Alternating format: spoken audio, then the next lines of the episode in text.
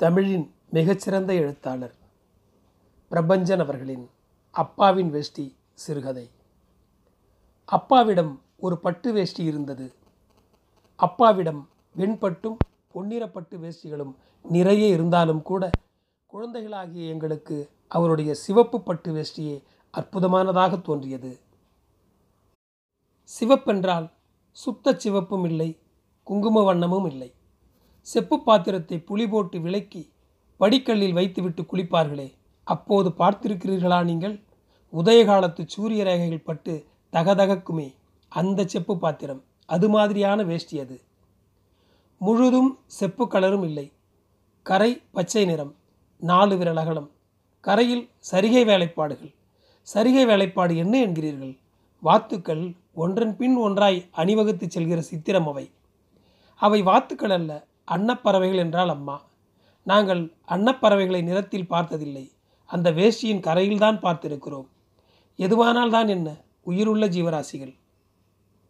அந்த வேஷ்டி சாதாரணமாக கண்களில் காண கிடைப்பதில்லை. அப்பா அதை அவருடைய ஆளுயர மிக அகலமான அலமாரியில் வைத்திருப்பார். அந்த மாதிரி அலமாரிகள் எல்லாம் இப்போது கிடைப்பதில்லை. ஒற்றையால் அகலம்தானே இப்போதைய அலமாரிகள்? அதுவோ மூன்று அலமாரிகளை பக்கம் பக்கமாக நிறுத்தி வைத்தது போல் இருக்கும். அப்பா அலமாரியிலிருந்து அதை எடுக்கப் போகும் நேரம் எனக்கும் என் தங்கை ராஜேஸ்வரிக்கும் தெரியும். பண்டிகை மற்றும் தாத்தாவுக்கு தேவசம் முதலான நாட்களில்தான் அது வெளிவரும். அந்த நாட்கள்தான் எங்களுக்கு முந்தையே சொல்லப்பட்டிருக்குமே. அப்பா குளித்துவிட்டு வந்து அந்த வேஷியை தான் எடுத்து உடுத்துவார். அப்பா எப்போது குளித்துவிட்டு வருவார் என்று தவம் கிடப்போம் அலமாரிக்கு முன்னால். அப்பாவுக்கு குளிக்க ஒரு மணி நேரம் அவசியப்படும். அநியாயத்துக்கு ஏன் அவர் தாமதம் பண்ணுகிறார் என்று இருக்கும். அது குழந்தை பருவம். கேள்விகளால் மட்டுமே ஆன பருவம். இப்போது தெரிகிறது குளிப்பது அழுக்கு போகவா? அழுக்கு போக குளித்தது யார்? குளிப்பது ஒரு சுகம். உச்சந்தலையில் விழுந்த குளிர்ச்சி வழிந்து வழிந்து பாதத்துக்கு வருகிற இன்பத்துக்குத்தானே குளிப்பது? குளித்தபின் ஏற்படுகிற புத்துணர்ச்சிக்குத்தானே குளிப்பது? அப்பா ஒரு மணி நேரம் எடுத்துக்கொண்டது நியாயமென்றே தோன்றுகிறது. சரி குளித்ததும் சட்டுப்புட்டென்று வந்து வேஷ்டியை எடுப்பார் என்றா நினைக்கிறீர்கள்? அதுதான் இல்லை. குளித்ததும் கோமணத்தோடு வாசலுக்கு வந்து நின்று விடுவார். ஈரத்தை பாதி தானும் மீதி சூரியனும் துடைக்க வேணும். நாங்கள் அப்பாவையே பார்த்து கொண்டிருப்போம். நீர்முத்துக்கள் அவர் முதுகில் கோடு கிழித்து கொண்டு இறங்குவதை பார்க்க வியப்பாய் இருக்கும். அவர் முதுகே ஒரு பெரிய தாமரை இலையாகவும் நீர்த்துளிகள் முத்துக்களாகவும் தோணும். நிதானமாகவும் அங்குலம் அங்குலமாகவும் துடைத்து ஈரம் போக்குவார். அப்பாவின் உடம்பு சிவந்து போய்விடும். ஏற்கனவே அவர் சிவப்பு குளித்தபின் உடம்பு பழுத்து விட்டது மாதிரி இருக்கும். மணியாகுது சீக்கிரம் வந்து படைச்சா என்ன? என்பாள் அம்மா. இதை கோபமாகவும் குற்றச்சாட்டாகவும் சொல்வாள் என்கிறீர்களா? இல்லை இல்லை. இன்னும் கொஞ்ச நேரம் ஆகட்டுமே என்று அப்பாவை தட்டி கொடுப்பது போல் இருக்கும். கூரை எரவானத்தில் ஒரு கையை வைத்து குனிந்து வாசலில் நிற்கும் அப்பாவை பார்த்து சிரித்துக்கொண்டே அம்மா இதை சொல்கையில் எங்களுக்கு கோபம் கோபமாய் வரும். அப்பாடா ஆச்சு. ஒரு வழியாக குளித்து முடித்து துவட்டிய துண்டை இடையில் கட்டிக்கொண்டு கோமணத்தை உருவி பிழிந்து பத்து தடவை ஈரத்தூசி பறக்க பறக்க உதறி வாசலில் கட்டியிருக்கும் கொடியில் காயப்போடுவார் அது காற்றில் பறந்து விடாமல் இருக்க முனைகள் இரண்டையும் பிடித்து முடிச்சு போடுவார். அப்புறம் தலைமுடியை தலையை கவிழ்த்து தட்டி தட்டி ஈரம் போக்குவார். தெரிக்கும் நீர் தூசுகள் சின்னஞ்சிறு கொசுக்கூட்ட மாதிரி இருக்கும். அப்புறம் கூடத்துக்கு வருவார். அப்பா சடாரென்று வந்தால் தேவலையே அதுதான் இல்லை. கூடத்து மிதியடியில் காலை இப்படி அப்படி புரட்டி புரட்டி நன்கு மணல் மண் போக துடைப்பார். காலில் ஒரு துளி அழுக்கு இருக்காது. அழுக்கு அவரது ஜென்ம பகையாச்சே எங்களுக்கும் தெரியுமே. அப்புறம்தான் அலமாரியை திறப்பார் அப்பா. அந்த கணம் ஓர் அபூர்வமான கணம்.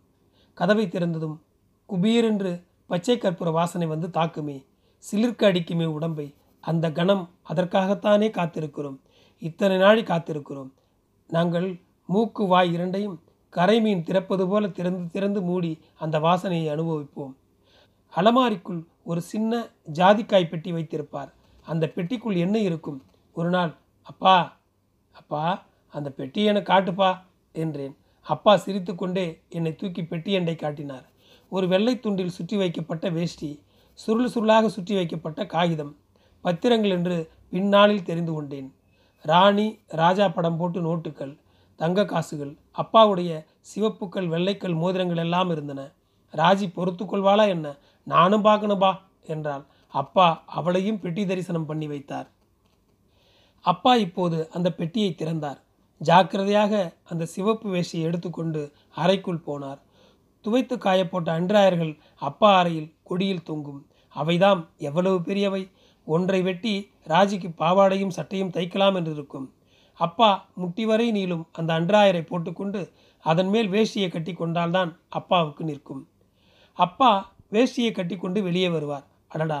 நெருப்பை சுற்றி கொண்டு வருவது போலல்லவா இருக்கும்? அந்த வேஷ்டியில்தான் அப்பா எவ்வளவு அழகாக தெரிந்தார். அவரால் அந்த வேஷ்டிக்கு மகிமையா? அல்லது அந்த வேஷ்டியாலா அப்பாவை அப்போது கட்டிக்கொள்ள வேண்டும் போல இருக்கும். கட்டிக்கொள்வேன். பச்சை கற்பூரத்தின் வாசனையோடு அந்த பட்டு சில்லென்று குளிர்ச்சியாய் பாப்பாவின் கண்ணம் போல் மிருதுவாய் இருக்கும். அதை தடவி தடவி சந்தோஷம் கொள்வேன். அந்த வேஷ்டியோடு தான் பண்டிகை மற்றும் விசேஷ நாட்களில் தேவசத்தின் போது அப்பா பூஜையெல்லாம் செய்வார். பூஜை என்றாலே எனக்கு நினைவில் இருப்பவை இரண்டு விஷயங்கள் தாம் ஒன்று சாப்பாடும் அன்றைக்கு சீக்கிரமாகாது தாமதமாகும். வடை பாயாசம் என்று பட்டியல் நீள்வதால் அப்படி. ரெண்டாவது அந்த நாட்களில் இனிப்பு பட்சணங்கள் கட்டாயம் இருக்கும். தவிர சொந்தக்காரர்கள் நிறைய பேர் வருவார்கள். மரம் ஏறிய கையோடு குடுக்கையும் வடமுமாக சிலர் வருவார்கள். தென்னை மரத்தை தேய்த்து ஏறிய காரணமாகவும் கல்லுக்கு பானை சீவியதன் காரணமாகவும் அவர்கள் மேல் கல்நடி அடிக்கும். கல் வாசனை பூவைப் போலவே நல்ல வாசனைதான். சாப்பிட உட்காருவதற்காக குடுக்கையை சுவரோரம் சாய்த்து வைப்பார்கள். அதில் உள்ள அறிவாளின் பளபளப்பு என்னை கவர்ந்த ஒன்று. அதை கையில் எடுத்து பார்க்கும் தைரியம்தான் இன்று வரை ஏற்படவில்லை. அந்த அறிவாளின் கூர்மையும் பட்டின் பளபளப்பும் சமம். இளமை காலத்தில் எனக்குள் ஒரு லட்சியம்தான். பெரியவர்கள் நீ பெரியவனானதும் என்ன செய்யப் போகிறாய்? என்று கேட்பார்கள். டக்கென்று பதில் சொல்வேன். நான் டாக்டர் ஆவேன். இல்லையெனில் நான் இன்ஜினியர் ஆவேன் என்று சமயத்தில் ஞாபகத்துக்கு வந்ததை சொல்வேன். கேட்டவர்கள் திகைத்து புருவத்தை மேலே உயர்த்தி என்னை பார்ப்பார்கள். அப்பாவுக்கும் அம்மாவுக்கும் பெருமை நிலை கொள்ளாது. ஆனால் இந்த டாக்டர் பெருமையும் இன்ஜினியர் பெருமையும் என் மனசுக்குள் இல்லை. பெரியவர்களுக்கு முன் நான் பொய்தான் சொன்னேன். இந்த பொய் ரசிக்கத்தக்க பொய். பெரியவர்கள் துண்டமாக்கி கொடுத்திருந்த இதை அவர்களிடமே திரும்பவும் நான் வீசினேன். சந்தோஷமாக வாழையாட்டி கொண்டு அவர்கள் அதை விழுங்கிக் கொண்டார்கள். இதை சொல்ல வெட்கம் என்ன?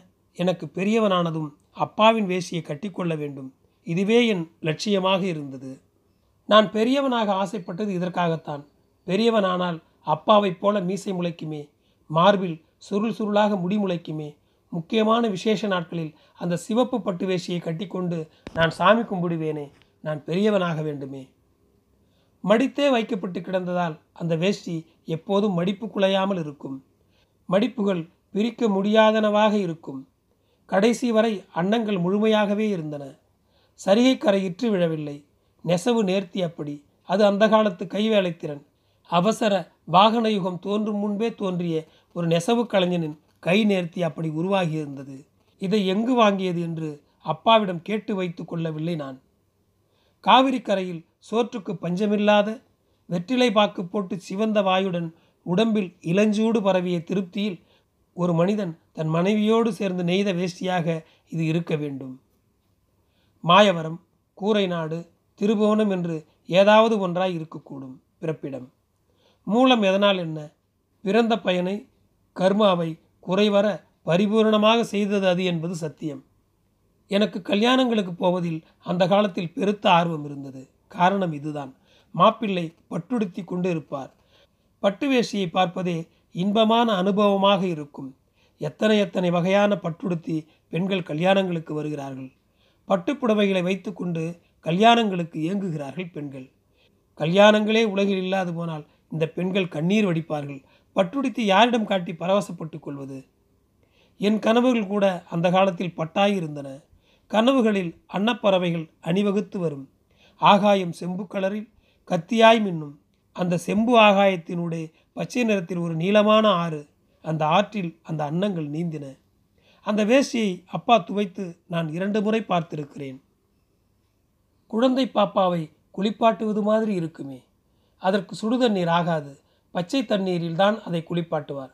சவுக்காரம் அதற்கு ஆகாதாம். ஆகவே சந்தன சோப்பைத்தான் அப்பா உபயோகிப்பார். அப்பா குளித்தது மைசூர் சந்தன சோப்பில். அதற்கு முந்தி கதம்ப சோப்பில். பிரான்சிலிருந்து வந்த கதம் சோப். நாங்கள் கதம்பு சோப் என்போம். இறக்குமதி நின்று போனவுடன் மைசூர் சந்தன சோப். அதைத்தான் இதற்கும் போடுவார். சோப் போடுவது தடவி கொடுப்பது மாதிரி இருக்கும். அம்மா எங்களுக்கு எண்ணெய் தேய்த்து விடுகிற முரட்டுத்தனம் இருக்காது. அவ்வளவு மெது கசக்கி பிழிய மாட்டார். மெதுவாக நீரில் அகலவாக்கில் வேஷ்டியின் முனைகளை பிடித்து கொண்டு அலசுவார். பிறகு தண்ணீர் துளி எங்கள் மேல் தெறிக்க உதறுவார். ரொம்பவும் உதறக்கூடாது. நாள்பட்ட துணி கிழிந்து விடக்கூடும். உதரும்போது மழைச்சாரலில் நிற்பது போல் இருக்கும் எங்களுக்கு. அப்புறம் நிழலில் காய போடுவார். வெயில் பட்டால் நிறம் வெளுக்கக்கூடும். காய்ந்ததும் அப்பாவுக்கு சொல்ல வேண்டியது எங்கள் பொறுப்பு. நாங்கள் மாற்றி மாற்றி அஞ்சு நிமிஷத்துக்கு ஒரு முறை துணியை தொட்டு பார்த்து கொண்டே இருப்போம். காய்ந்து விட்டதா என்று பார்ப்பதற்காகத்தான். எங்களுக்கு இது ஒரு சாக்கு. அந்த சாக்கில் வேஷ்டியை தொட்டு பார்த்து கொண்டே இருக்கலாமே. சாயங்காலம் வாக்கில் வேஷ்டி காய்ந்து விட்டிருக்கும். அப்பாவிடம் சொல்ல ஓடுவோம்.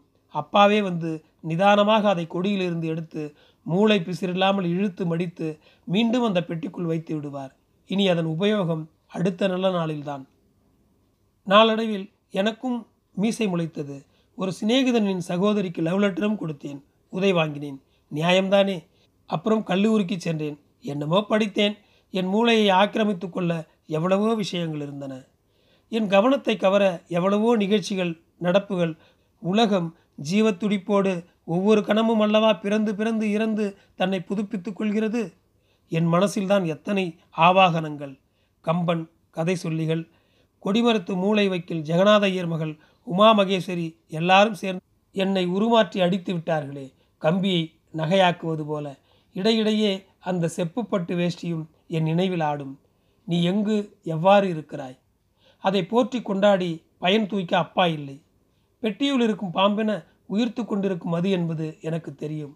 ஆண்டுகள் பல கழிந்து சொந்த ஊருக்கு வந்தபோது ஒரு சம்பவம் நிகழ்ந்தது. அப்போது விநாயக சதுர்த்தி வந்தது நன்றாக நினைவிருக்கிறது. ராஜி கல்யாணம் செய்து கொண்டு போய்விட்டிருந்தாள். நான் தான் பிள்ளையார் வாங்கி வந்தேன்.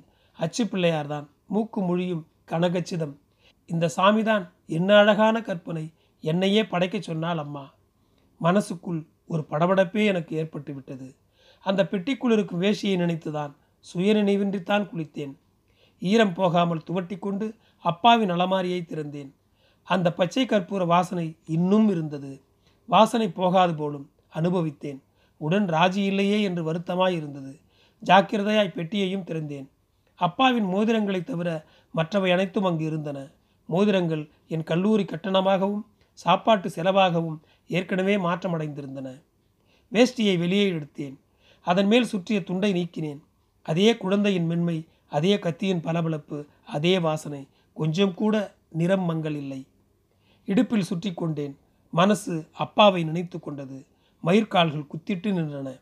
வாழை இலையை சுற்றி கொண்டது போல் இருந்தது. அவ்வளவு மழமழப்பு. மனைப்பலகையை எடுத்து போட்டுக்கொண்டு பிள்ளையாருக்கு முன் அமர்ந்தேன். ஓர் ஓசை முனகளோடு வேஷ்டி உயிர் விட்டது என் பின்பக்கத்து மடிப்புகள் தோறும் நீள நீளமாக கிழிந்திருந்தது. எழுந்து நின்று கொண்டேன். இருட்டில் குழந்தையின் கையை மிதித்து விட்டார் போல் இருந்தது. அடுப்பங்கரையிலிருந்து அம்மா கொழுக்கட்டை பாத்திரத்தோடு வந்தாள். என்னடா கிழிஞ்சி போச்சா? போகட்டும். அப்பா காலத்து வேஷ்டியே.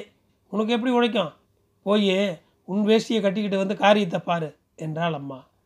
நான் என் டெரிகாட்டன் வேஷ்டியை எடுத்து கட்டிக்கொண்டு பிள்ளையாருக்கு முன் உட்கார்ந்தேன். டெரிகாட்டன் வேஷ்டி தான் எனக்கு சரியென்று பட்டது.